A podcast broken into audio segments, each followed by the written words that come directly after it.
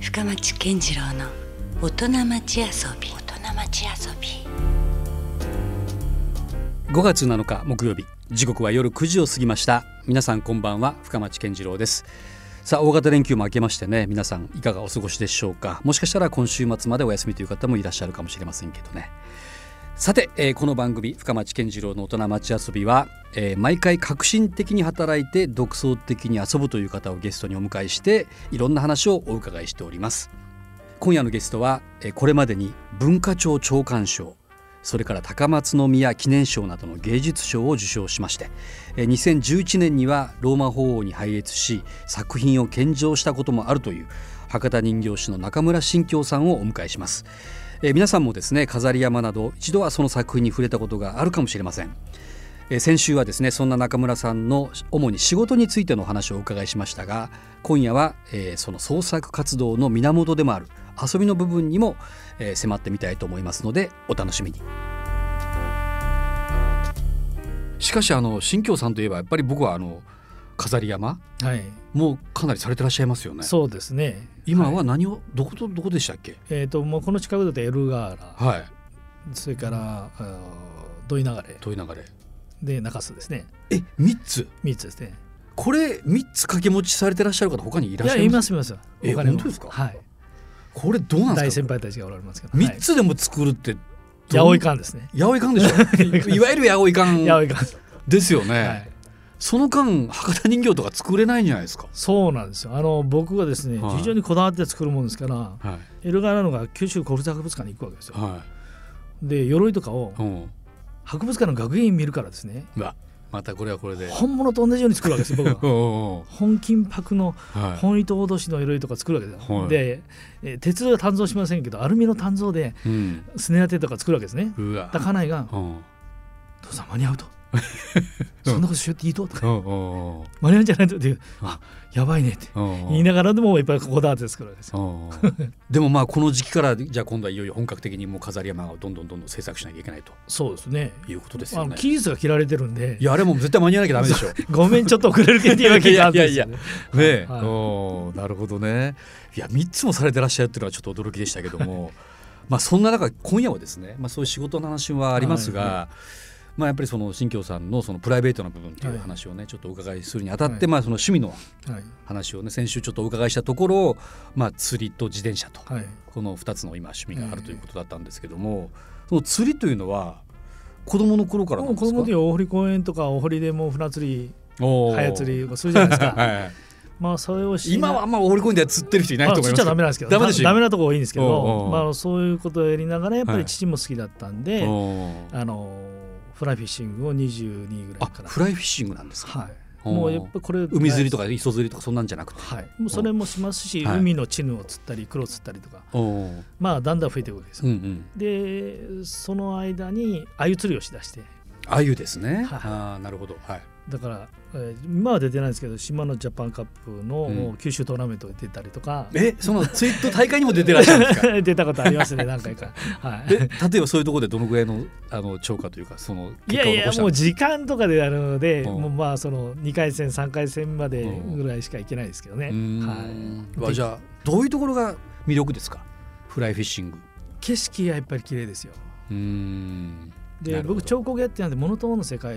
じゃないですか、うんやっぱその色彩感覚を得るためにもっていうのをもう父から言われたのがあうっんて、うんやっぱりスケッチブック持ってたりしてたんですよ。なるほどでやっぱり猫柳がこう生えてて、でそこにあの魚が川が流れてる石のところで,、でこう絵を描いたりうんそれとかその鮎釣ってる時に、うんあの足のところに白いサギがこう飛ぶ飛んでいくじゃないですうか、んうんでそれでその竿を抱えてうるんような少年を作ったりとかですね、やっああなるほぱどものすごく綺麗なんですよへえあじゃあやっぱ必ずしもその全然別世界というわけじゃなくてそうその作品ともちょっとつながっていくような連動しますよね必ずほう絵を描くのにやっぱり葉っぱ一枚違うじゃないですかいろんな葉っぱが、はいはい木もうん、それもやっぱり勉強になるあれでも博多人形ってそういうこう自然みたいなものも作品に入描かれたりしてましたっけあのやっぱり衣装に文様をつけたりとかですねあそういうのも大事ですよねなるほどねそれからまあどんたくとかそのかさぼこそれから山笠の下絵とかでうもん絵を描くじゃないですうか、んうんでそれは大事なことなんですよね、うーんなるほどじゃあ単にその釣りがその好きだとかっていうだけではなくて実はそこから得れるものも多いですねやっぱり。大いにあるというはこい、いとろんんなですところにもああいうのなんてあの西メラ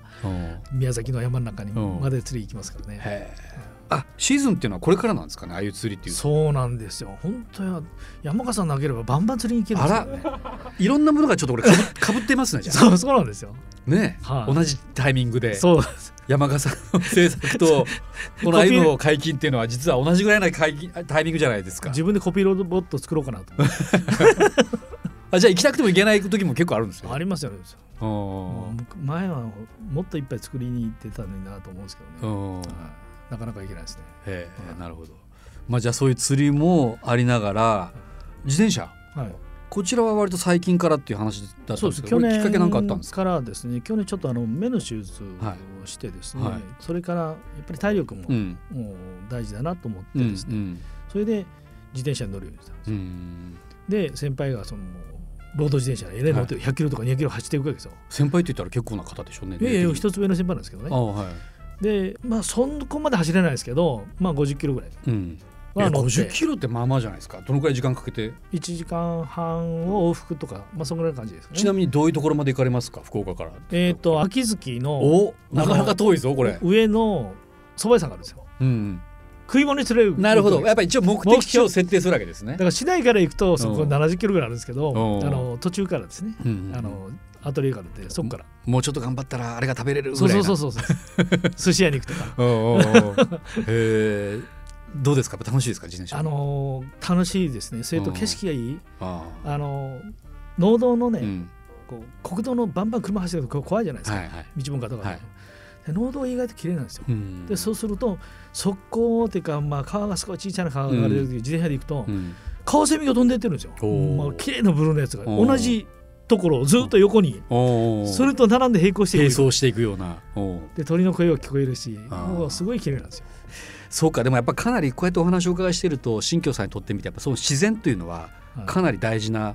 要素というかものすごく大事ですね、うんはいうんやっぱりあの人は自然とともにやっぱり生きてるとは思うんですよ、うんででも自然厳しいんですようんね厳しいですもうね本。当に災害気持ちがいいばっかりではないですよねうんもちろん死んで、はいうん怪我したりとうんか死ぬこともあります、うんだからやっぱりそれを一緒に生きていって、うんそのやっぱり厳しい時もある、うんうんうんで自分が気持ちよくなる時もうある、んうんでそれがやっぱり人かなと思うんですよね、うんさあ、えー今夜のゲスト博多人形師の中村新京さんにいろいろ興味深い話をお伺いしているんですけどもまあもう随分新京さんもそのプロの人形師になられて30年以上ですか、はいもう時間は経ってると思いますけども、あのこれからねやってみたいこととか、そうですねそういう夢みたいなものってのはあるんですか、そうですね。あのまあ外国でてあの何人かで展覧会っていうのはしたことあるんですけども、おパリで個展をしたりとか、うん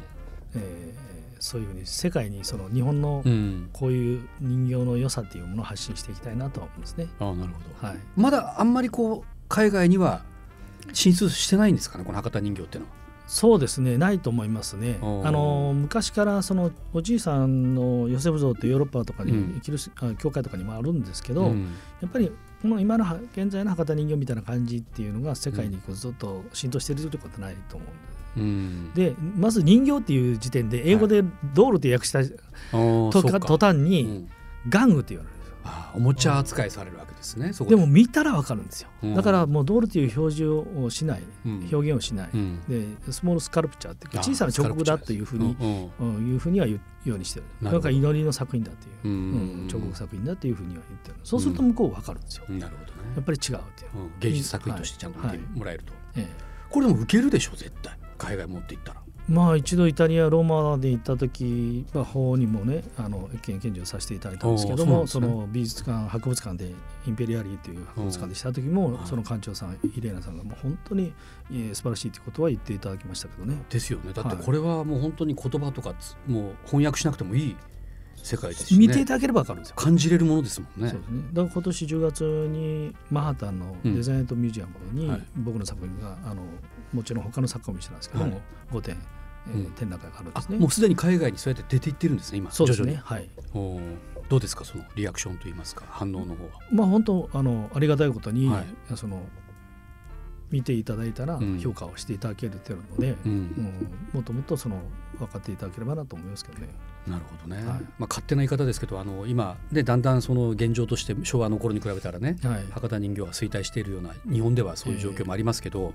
むしろこれ海外っていうのは一つ大きな、ね、今後マーケットとして、あの技術的にもうんこれだけその日本の工芸技術、まあ、人形自体がですね、うんえーいろんな技術の集約されたものなんですよ。うんえー絵付け日本画の絵付けみたいなものとか、そのそういう僕がやってる螺鈿のようなもの、うん漆を使ったものとうか、んそういうことっていうのはやっぱり外国にあんまりないんですよね。うんもうジャパンそのものなんですよ。うんそれが人の形をしているので分かりやすいですよ。うんまさにこれも一つのクールジャパンというかうんまあそうだと思うんですけどねやっぱり全然もう自慢というか持っていっていいものですよとね。思ってるんですけどね。はいおーなるほどいやこれはそう考えたら今後のまた可能性がぐっと広がりますよね。ああそうなればいいなと思ってますけどね。おーいやいや本当そのどんどんぜひ世界進出 を目論んでいただきたいなと ありがとうございます。思いますけどね。はいとは言いながらもですねこれから本当山笠もう本格的にシーズン到来ですから、ええ今年はもう題材決まってるんですかあ決まってますね。もうそれぞれ。はいなるほどね。はいもうそれぞれやっぱりこうエルガーラにしろ土井流れにしろ中洲流れにしろそうなんです。それぞれですかまだあ6月1日にならないと言わない発表でき言えないですけどねはい言えないですからね。はおーい決まってますねもう。これどうやってこう毎年毎年考えてらっしゃいます基本的には総務さんとお話をして、あー流れの一個もあるわけですねそうですね。うんでそのい気持ちが伝わって僕らが、うんあのまたそれじゃあ縁起悪いでしょとか、うんうんこっちの方が華やかでいいですよとか、勇ましいですよとか、うんその題材は作っちゃいけませんよとか、なそるほれどで決めてるわけです。あとその時のこうまあタイムリーなものだったりとかそういうでのすもあるわけですね時時代代性性みでたすいなねものもね、はういんなかなかこうこれはもう毎年毎年これもね 3つの流れを されされてらっしゃるからもう大事だと思いますけどね、えーどんどん若い人たちにですね譲っていって、うんえー育てていきたいなと思ってます、その辺なんですけど、例えばあのだんだんこうこれからのまたこうバトンタッチみたいなことも考えていきます。そうもちろんあのもうは昔から決めててですね、うんえー、土井流れが僕あと2年で、えーまあ今年も含めてうん2回で還暦になるわけです、うん、でその時にもううちの息子に土井流れを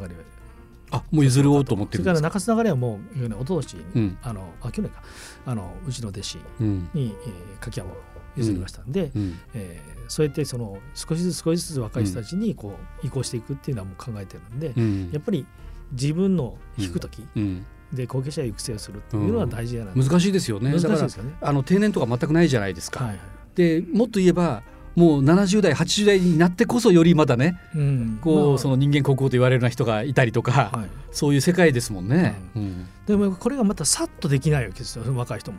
ある程度はやっぱり期間修行を積まないそっとか作れないからですねも。ういくらバトンポッと渡されてもねそこそうなんですよ、うんそこは難しいですね、タイミングが難しいところですよね、もうじゃあ後継者は着々と育ってるわけですねそうですね息子さんですかあのもちろん息子もいますしお弟子あさんのも他の流れから今預かってる子もいますしおーお弟子がいますから、うんそこら辺をずっと育てていく息子さんもあの新京さんと一緒で全く迷いがなく博多人形師の世界にっていうことだったんですか、まあ上手に僕は洗脳したんですよ ねやっぱそこはうまいことこう外堀を埋めていきながらそうですね、はいいかにそれ がま逃たげられないようにしてしかもそれががいかに面白いものであるかというのを伝えていって僕が楽しくしてないと絶あー対絶楽対しそういとです思わよないねですようん、やっぱ大人の背中見て育ちますもんね子供はねそうですうん、でかつてお父さんからやっぱ言われたような厳しいことやっぱ息子さんにも言ってるんですか、まあ父みたいな口の悪い方はあんましませんけどね うんなんやそれって言いますねやっぱり、やっぱり言ってるじゃないですか。 なるほどね。うんそこはまたき鍛われてるんでしょうね。 うんまあ、楽しみです。その辺の後進が育っているのも楽しみですよね。さあ、えーまあ、2週にわたって本当に、あの、長い時間ありがとうございました。こちらこそありがとうございましたで、いよいよですね、まあ、いろんな意味で山笠のシーズン到来ということもありますが、一方では5月26日から、はいえー三越の9階ギャラリーにて、えー西武伝統工芸展、こちらが、まあ、節目の50周年ですか。そうですねはいという年で、えー新京さんも作品を1点はいえー出展されてらっしゃるということなんで、はいえーやっぱり改めて博多人形をね知りたいとか、えー触れたいという方はぜひこちら入場無料となってますからそうねですね。他の博多人形師も出しますんで。あぜひいろんなまあはい人形師の若い人形師も出してますんで。はい。なるほど、はい。見れるということですもんね、い、やでも本当改めてやっぱあのこういうこう伝統ものっていうのはなんかそのイメージとしてこうとどまっているようなふうに思ってらっしゃる方もいるかもしれませんけどやっぱりどんどん進化していますよね。そうですね、うんあのこれはもう本当に人形だけじゃなくて陶芸染色すべての分野うんえーの展示があるので、うんもうすごい楽しめると思うんですよね。うんはい、そしぜて、ひね、題材も、ね、かなりこう幅広くといそううなんかですね、はい、でももともと博多人形ってそういう世界だったみたいですね。そう自由な作品をその何でもありっていうかそのそうですね良かったわけですか、はい、ね、なんかなんとなくイメージとしては黒田節とかね和服美人みたいなあーイメージがこう博多人形としてありましたけど博多の人ってそうでしょ自由人でしょ、そうですよねね、うん、まあ海乗り越えてて貿易していくわけじゃないですそかうですもんね、ううんうんん、何でもやるというそこがまたそのある種博多気質というかそうですねそういうところで言うと何でもありとはい、はい、いうところがね見事に何でも吸収していく吸収していって、はいで形にしていくというねそうですはいそういう流れも今度のその西武伝統工芸展見るとまた感じてもらえるかもしれないそうでですすよねね。違った目で見ていただけるかなと思いますですよねはい、ということで2週にわたって博多人形師中村新京さんに博多人形の世界をたっぷりと、えー伝えていただきましたどうもありがとうございましたこちらこそありがとうございました深町健次郎の大人町遊び今夜は博多人形師の中村新京さんにお話をお伺いしましたえー来週は福岡県沖縄県人会会長の入表博さんにご登場いただきますえー実は5月15日はですね沖縄返還の日でもありますので、えー歴史に思いを馳せながらお話をお伺いしたいと思いますえーということで今夜もお付き合いいただきましてありがとうございましたお相手は深町健次郎でしたそれではまた来週